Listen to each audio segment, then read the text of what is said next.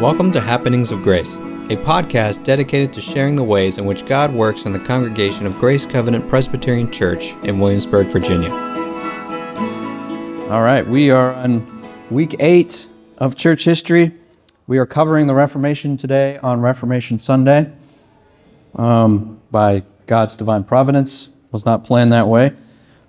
As I start off every week on this day in church history, October 29th, 1837, Dutch theologian and politician Abraham Kuyper is born in Holland. He became so popular that on October 29, 1907, the whole nation celebrated his 70th birthday, declaring, quote, the history of the Nether- Netherlands in church, in state, in society, in press, in school, and in the sciences the last 40 years cannot be written without the mention of his name on almost every page.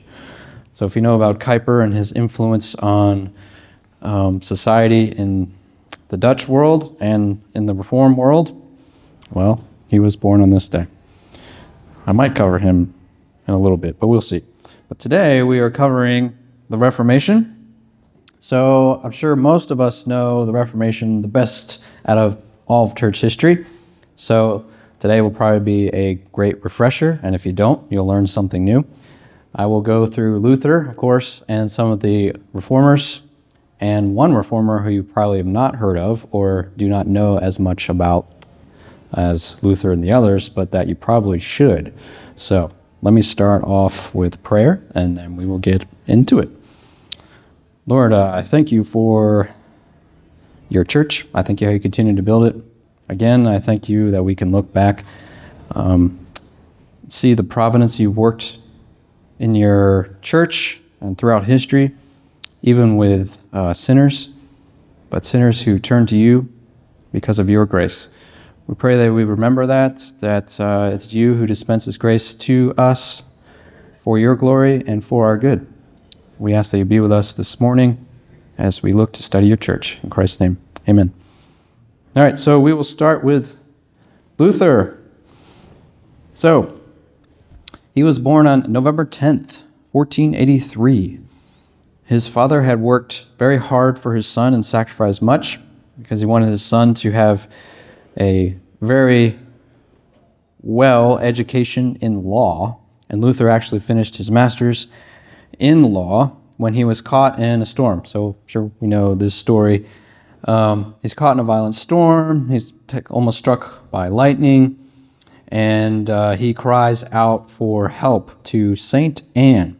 And he says, Spare me, and I will become a monk. So he gets through the storm and becomes a monk. Unfortunately, though, his father was not very pleased with this because Luther is now giving up his law education and degree. And so there would be conflict between him and his father for quite a long time. Have any of you seen the Luther movie that came out? So they, they delve into that a little bit. Um, Luther, though, while a monk, he was very aware of his sins against God. In his mind, he could never be good enough, and he always feared damnation. Um, and so at this time, the church has the sacrament of penance. And so, in order to gain God's forgiveness, you have to do something. You don't, it's, you don't repent. You have to do something. That's, therefore, it's called penance. And so, Luther would do all these things, and then he would go and do them and still feel like he was judged and under damnation. And so, he really, really struggled with his sins. So much so that um, the, his leader, or the monk the leader in the monastery said, Luther, why don't you actually go commit a real sin, something so bad that you could actually have something to do penance for? It was kind of a joke, but the point was that um, Luther was so sensitive to um, his understanding of sin and how wicked he was. Um, so his priest, or whatever, told Luther to actually go and study uh, theology. But this occurred after he visited Rome on a trip that his, his abbot thought would do him good. And when he goes to Rome, however, and sees all the, the corruption there and the sin in the church. And he's so appalled by this that how, how can the church, these men of God, be like this? And so he's, he's appalled. So he returns, he tells his abbot about it, and his abbot um, tells him, go and, go and study theology. Maybe that'll help you. So he does.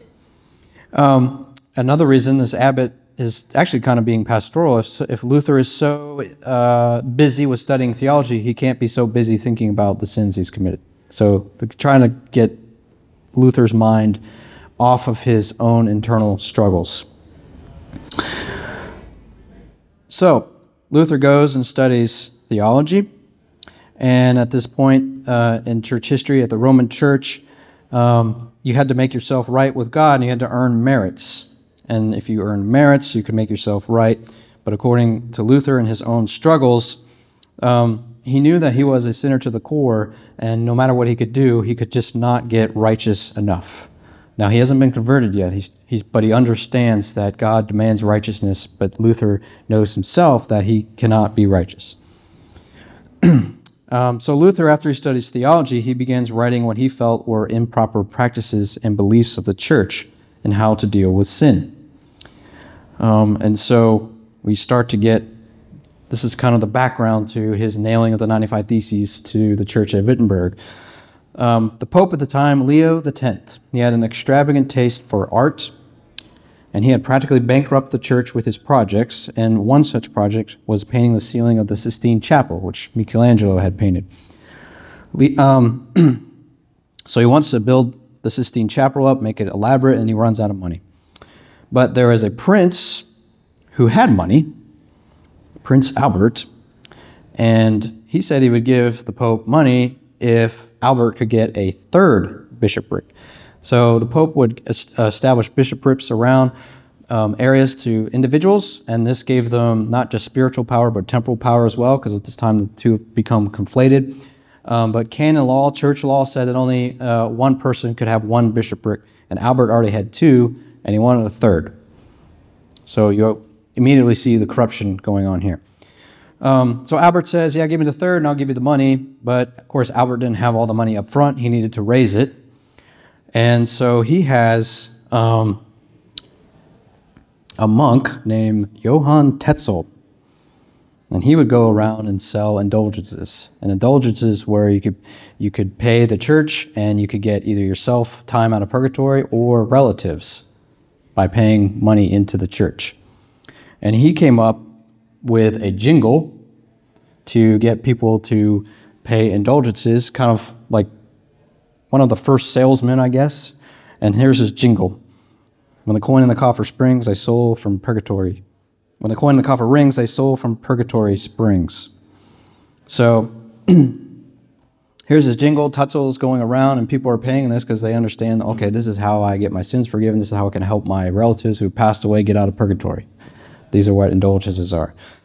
Um, so Luther is furious at this, and he could not be silent anymore. And October 31st, 1517, he nails his 95 Theses to the church to the to the door at the at the castle of Wittenberg.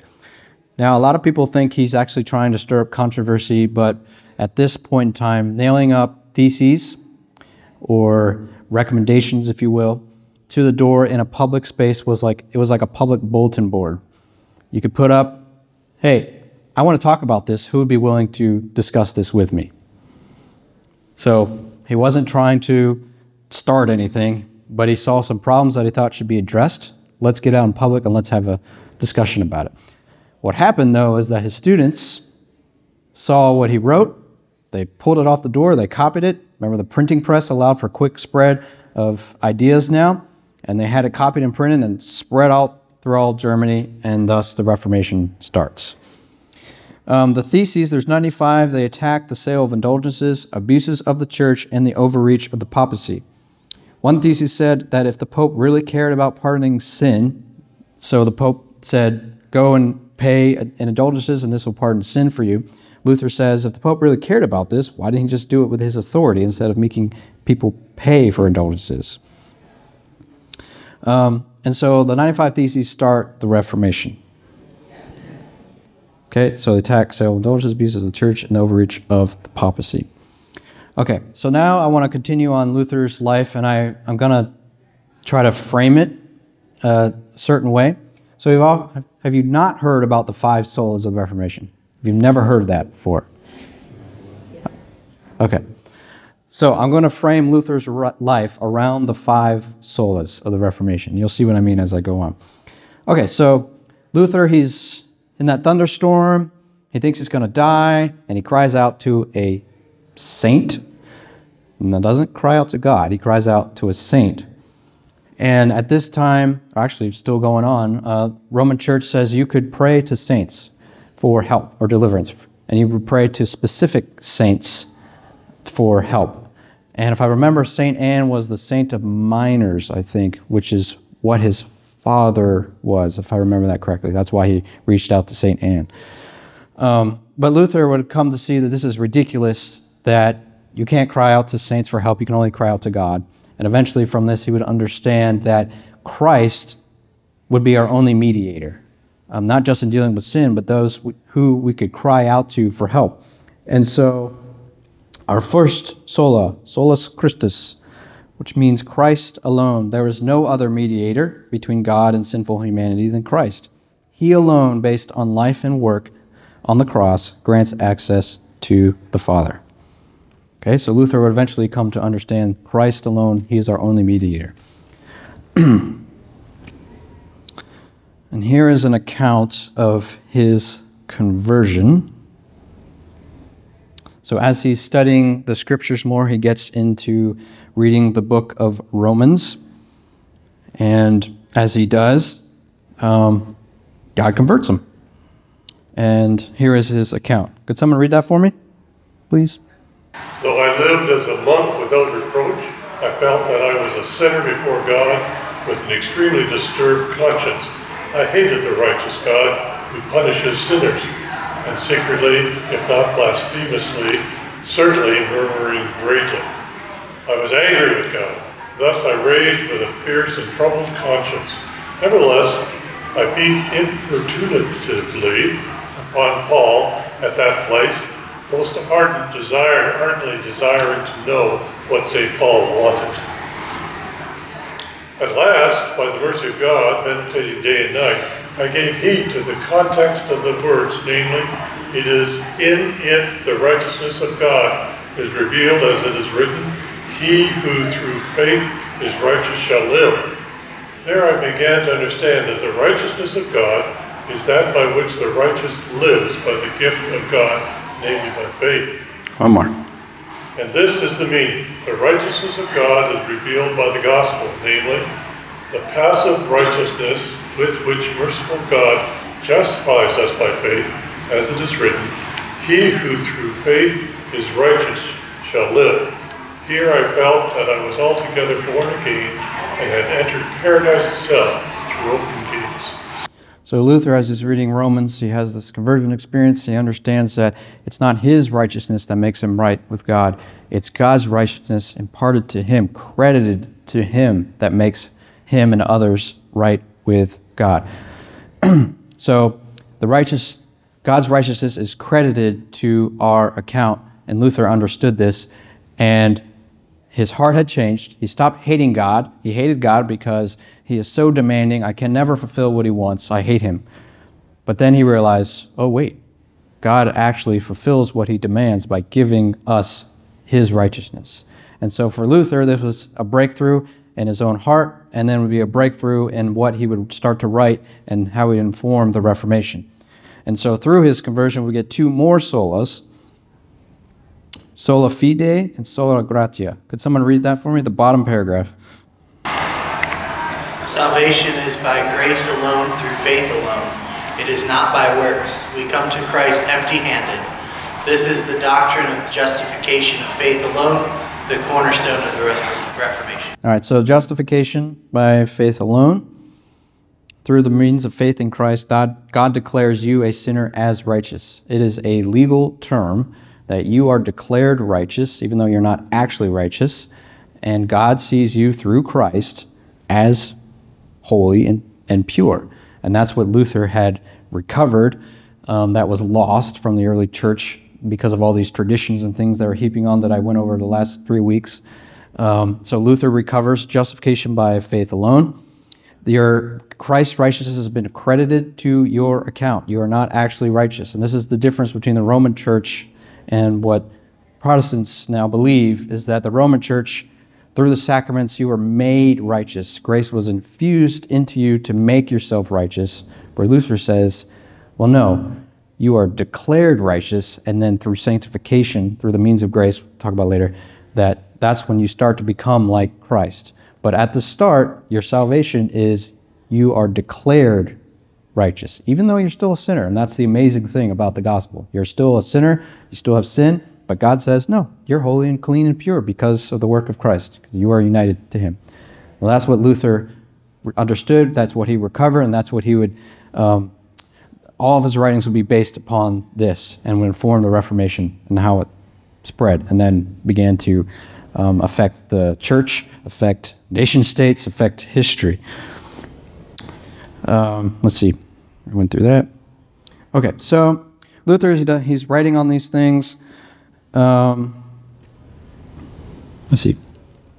Okay, so he's writing on these things. It gets back to the authorities, and they don't like what he's saying because it undercuts the, the papacy. It's also against the Roman theology.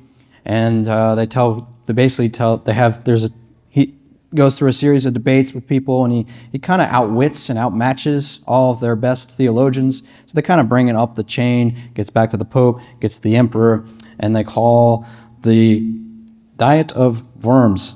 So it's like a council where they, they want Luther to stand before them, explain his views, but they really want him to recant or he's going to be declared a heretic and then be excommunicated. So Luther comes at the Diet of Worms.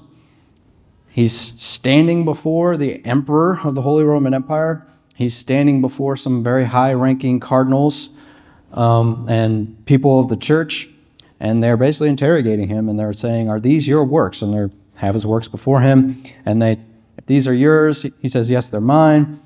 And then they say, Well, you recant these. And he kind of plays funny with them. Well, what do you mean? What, what parts of them recant? And like, you know what I'm talking about. Recant, you know, these views that you have of justification, of um, your writings against indulgences, all that stuff.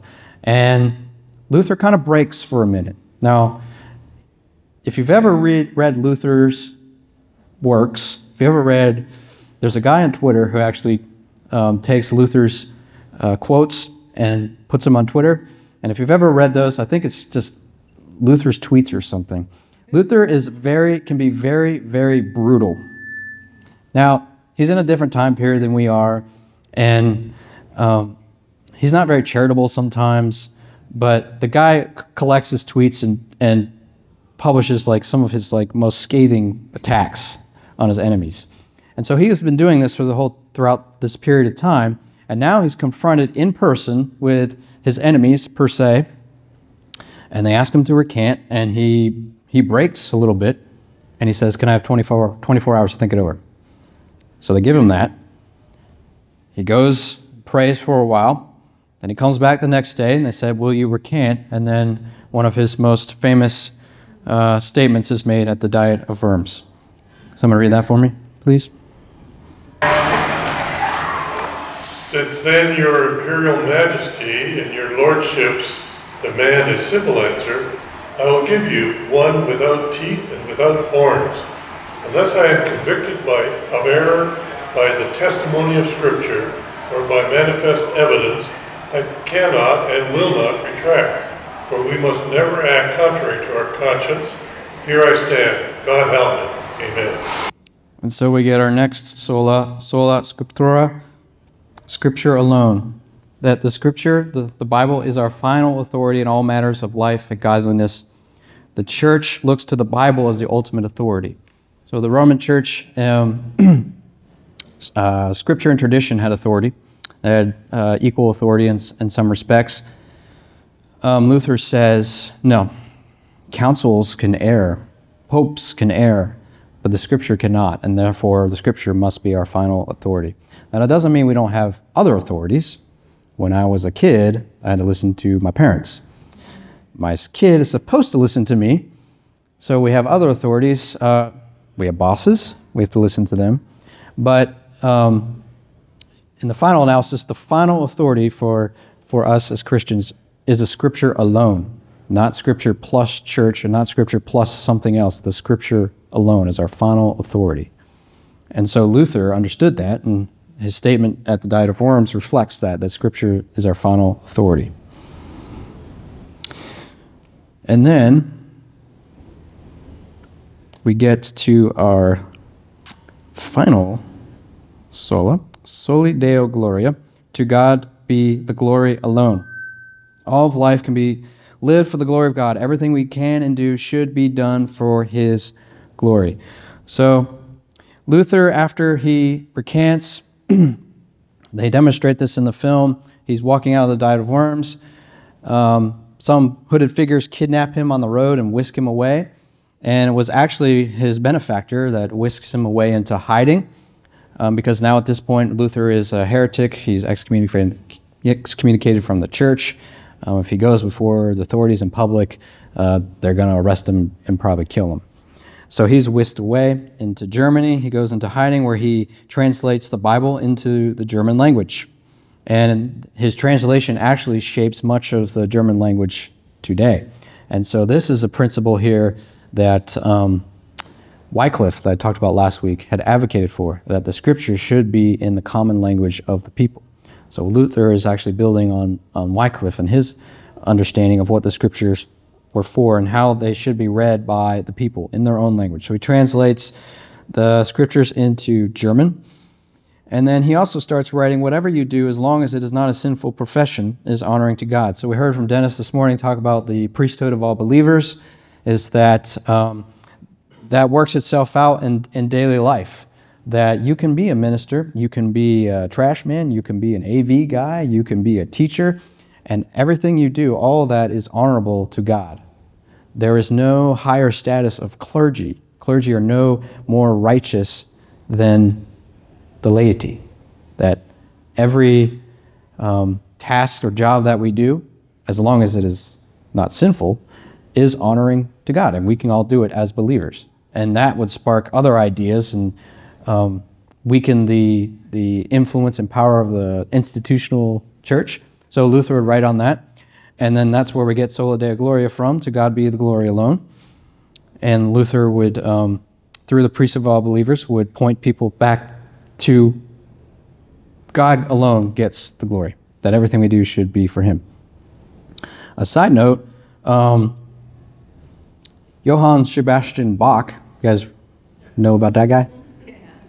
Do you know how he would sign his compositions? SDG. Sola Deo Gloria. Okay, so a brief recap the cornerstones of the Reformation justification through faith alone. You were declared righteous by God through the means of faith in Christ. Five solas of the Reformation sola scriptura, sola gratia, sola fide, solus Christus, and sola Deo Gloria. So, Scripture alone tells us that we are saved by grace alone, through faith alone, in Christ alone, for the glory of God alone. You guys get that? All right, if you have any questions, please come up to me. This is really foundational for Reformed theology, for understanding the gospel, even for your own Christian life. So I got to get through other reformers, but if you have any questions, I would love to talk to you about this stuff. This is this is where I'm like, this is my favorite week. So, all right, more reformers. Zwingli, he was a pastor in Switzerland in Zurich. He actually preached through the entire New Testament. He basically starts, starts the Reformation through eating sausages. so, Lent. Roman Church had Lent at this time too, and they said you can only eat certain meats on certain days. And Zwingli said, I don't see this in the scriptures. You can't tell me what to do, what I can eat. This is, kind of gets back to the priest of all believers. He invites a whole bunch of people in defiance of this and has sausages. Uh, I can't remember the date. I wish I do, but when that date occurs, I make sure I have sausages remembrance of Zwingli. Um, yes. um, he was part of the Reformers' initiative to uh, reduce the sacraments from seven, the Roman Church had seven, to two that we have today baptism and the Lord's Supper. Um, let's see. Okay. One of the sad things of the Reformation so Zwingli had certain views of the Lord's Supper. Luther had different views. Calvin would have slightly different views than Zwingli. And these streams of reformers. Again, all this is happening all around the same time. Some of these guys are being influenced by Luther. They would come after Luther. Some of these guys are actually starting to see this for themselves, and then they discover Luther and like, oh, okay. Remember, because they're actually now reading, being able to read the Greek text for themselves. So some of them are building on Luther, some are coming um, to this on their own. There's some parallel things going on. A lot of this is going on at the same time throughout Europe. So, anyways, um, these streams of reformers they would come together in a meeting and they would discuss the Lord's Supper amongst other things, and they were trying to come to an agreement on theological understanding. Where do we go from here? The reformers did not start out with trying to start their own church. That's why they were called reformers.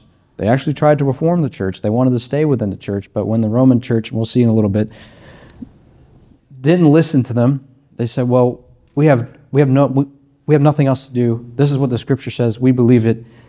We can't stay in this church. What do we do?" So they would have a meeting. Unfortunately, and one of the reasons why you have a lot of denominations today, they cannot come to an understanding on the Lord's Supper. That's kind of one of the failings of the Reformation.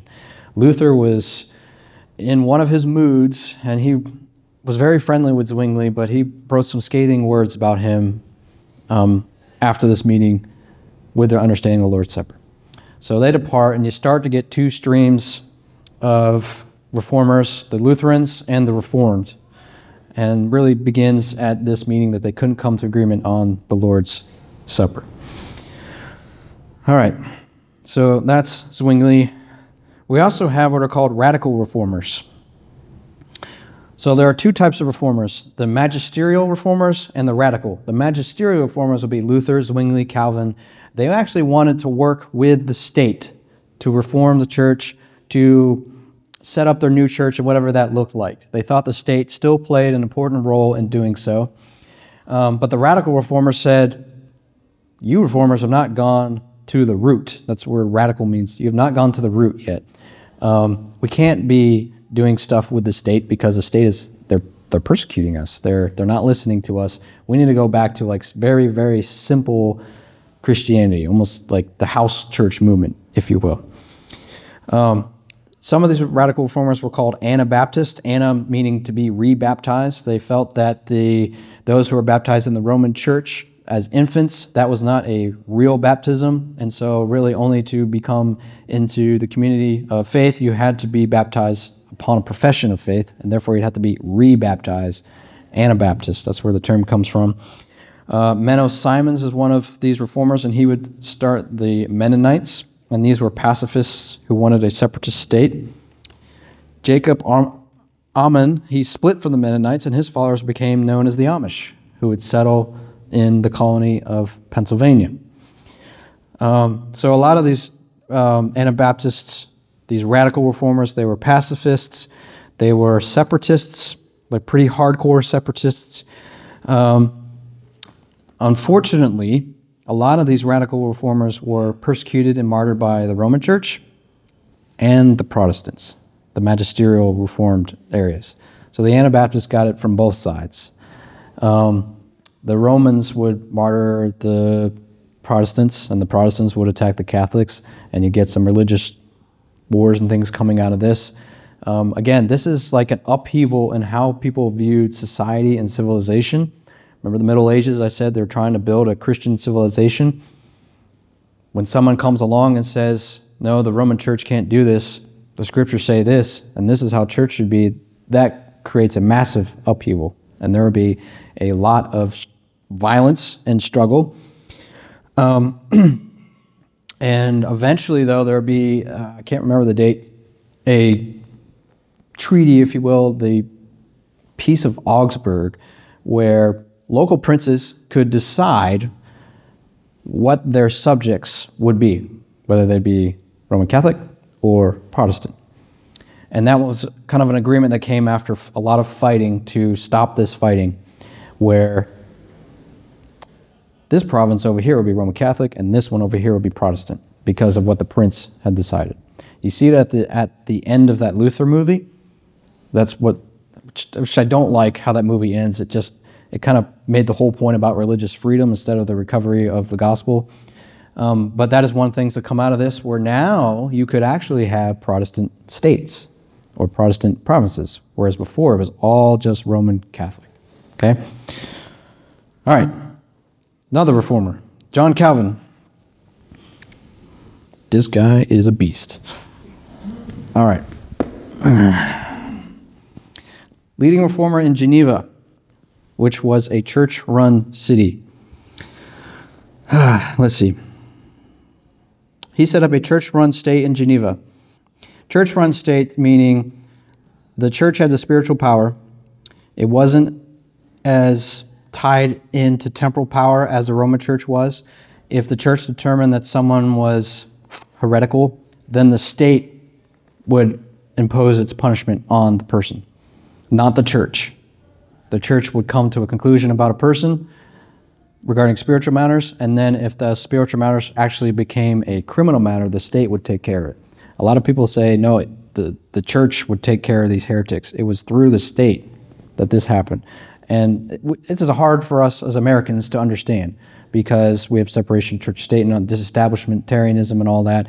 But Geneva was a state run church, but Calvin, he had a bunch of clash, clashes with the state run people because they wanted to insert their authority into church matters. And he said, Well, no, no, no, no. You're not the church. You're not part of the church. So Calvin, he was called to Geneva, and then when he started to institute reforms and uh, basically tell the, the Council of Geneva, you can't do this, they kicked him out. Eventually, he would uh, go to Strasbourg. Geneva started to come into struggles with people uh, coming to the church. They couldn't run it very well, and they called him back. And that's when Calvin was actually able to institute most of his reforms. And from Geneva, people would come and study under Calvin and Beza and learn about the Reformed faith that um, these they're, they're trying to work out.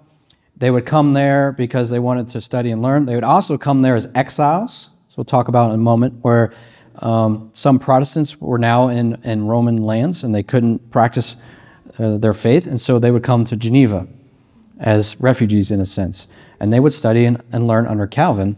And then, if they were able to, because now the land had changed from Roman Catholic back to Protestantism, which is what happened in England, they would take what they just learned in Geneva and go out and spread it. And from there, Reformed theology would have its genesis really in its birth and go out and spread through throughout Europe through Geneva and Calvin's work there. Um, Calvin wrote the Institutes of the Christian Religion. This is volume one of two. I didn't want to bring both volumes. Small print. See? The interesting thing about this is his prefatory note, and the note is like 30 pages, is actually written to the King of France. So again, Calvin is a magisterial reformer. He still thinks the state has a role to play in, in the church. And what the Institutes is, is basically a systematic theology of reform, reform theology. He would have many additions to this book. He would write it, he would expand upon it. The first one was pretty small, and then he would just continue and expand and expand. But it was written to the king. And the opening sentence of the Institutes you've probably all heard, and it's a great foundational statement for all of us. And here it is Nearly all the wisdom we possess, that is to say, true and sound wisdom, consists of two parts the knowledge of God and of ourselves. So, to have true wisdom, we need to know who God is, what He is like. We also need to know who we are, what we are like. And that's what the institutes are trying to do. They, they go out and say, This is what God is like, this is who He is. And then they also say, This is who we are. We are sinners. We are totally depraved, but God is gracious and merciful and, and, and holy.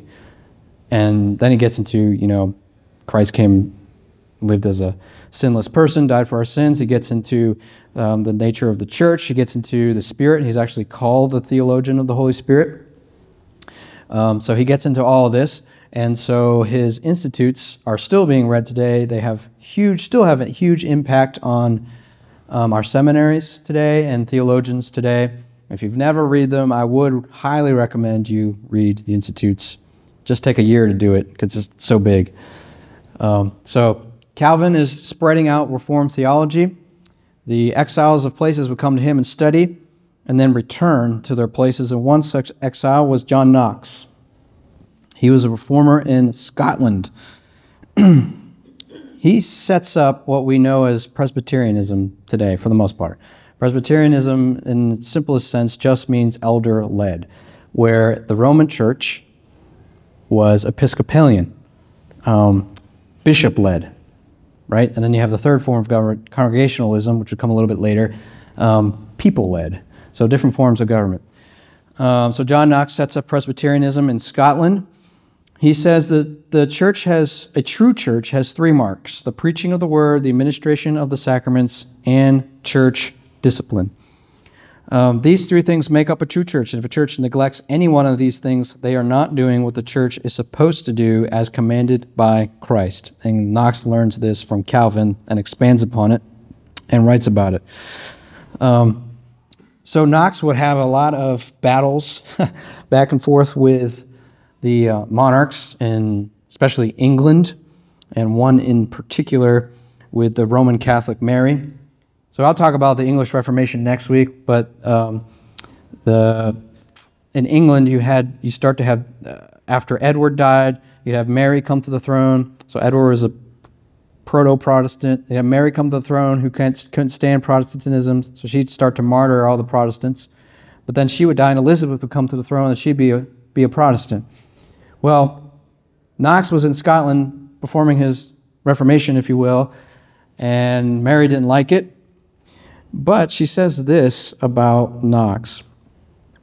During the time of the 16th century Scottish Reformation, Knox's ministry of preaching and prayer were so well known that the Roman Catholic Mary, Queen of Scots, is reputed to have said, I fear the prayers of John Knox more than all the assembled armies of Europe. I always thought that was a fascinating quote. Uh, so Knox is, is a, he was a man of prayer.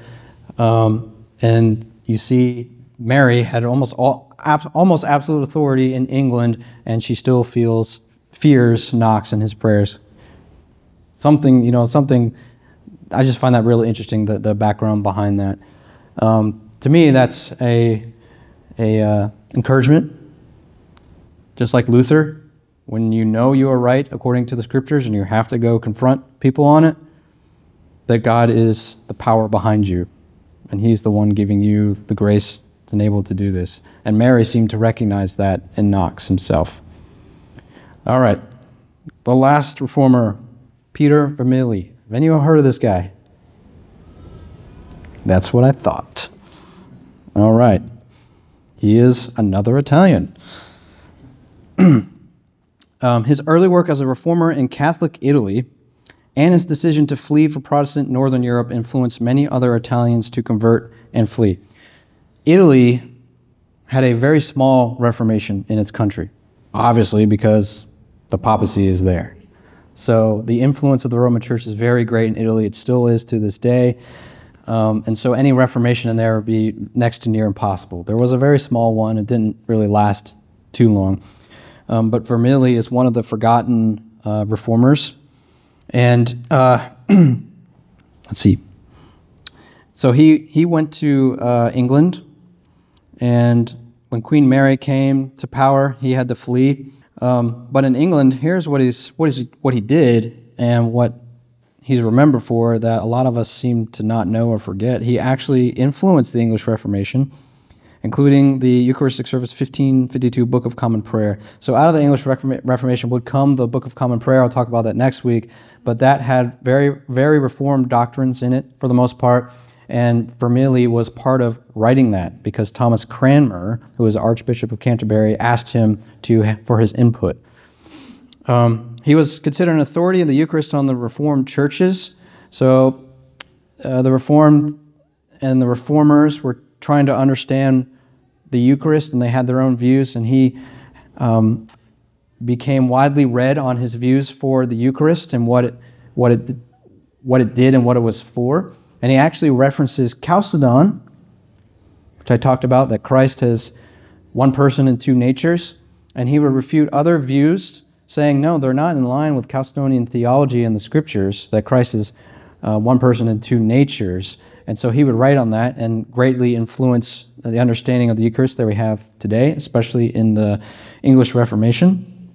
His Loci Communes was a compilation of excerpts from his biblical commentaries, organized by the topics of systematic theology, and it would become a reformed standard theological textbook. He also taught the Bible at Oxford, and when Mary came to the throne, he was exiled and he made his way to Zurich, where he taught until his death in 1562. Um, so I said his best known contribution was defending the doctrine of the Eucharist, and Vermigli did not believe that the bread and wine are changed. So we talked about that last week. And the Lutheran view is that Christ is present in the sacrament, but he's physically present, but he said, How could that be? Because human nature is not omnipresent. So I was getting to the Chalcedonian theology. I don't have time to get on to the theology, but he's basically saying that um, Christ remains in heaven but is received by believers. And there's his, uh, his rationale for that because Christ retained his divine nature when he became human. The substance of the bread and wine remained the same. So he's basically what I'm trying to say is that he's pulling from church history, from Chalcedonian theology that the church had worked out, and how that has implications for the bread and the wine.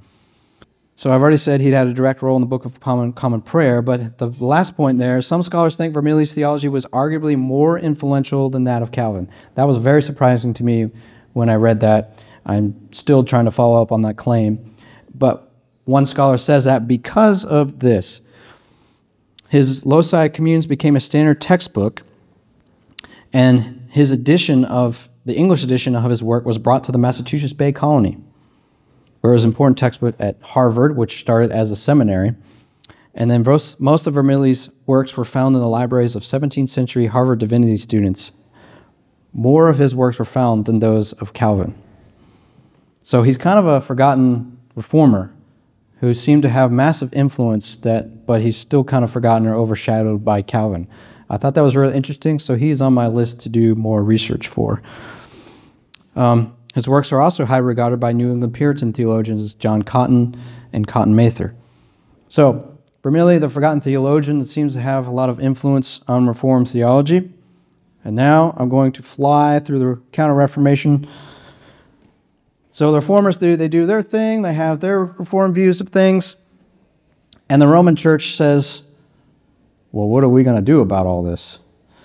And the Roman Church actually would have some reforms of their own. And the Counter Reformation, as it was known, they, they met and started a Council of Trent, which lasted 18 years. Its primary purpose was to condemn and refute beliefs of Protestants and make Catholicism clearer. It condemned justification by faith alone. It affirmed the Apocrypha and affirmed transubstantiation. The Apocrypha are those deuterocanonical books in between um, the Old and New Testament. And a lot of the doctrines from the Roman Church are actually in the they're supported by uh, text in the Apocrypha. And so they could not exclude the Apocrypha because a lot of their doctrine would come from them. And the Reformers said the Apocrypha is not Scripture, though it is helpful. But the Roman Church was almost forced to say, well, it is Scripture, it is divine in origin. They rejected sola scriptura. That's obvious. Um, indulgences were reformed, but now they had actually made them official church doctrine. They affirmed the doctrine of purgatory, they affirmed celibacy for the clergy, and they also adopted the, the Gregorian calendar, which we still use today. So that's kind of lost and forgotten at the Council of Trent. Um, let me just read you one of their decrees, if you will.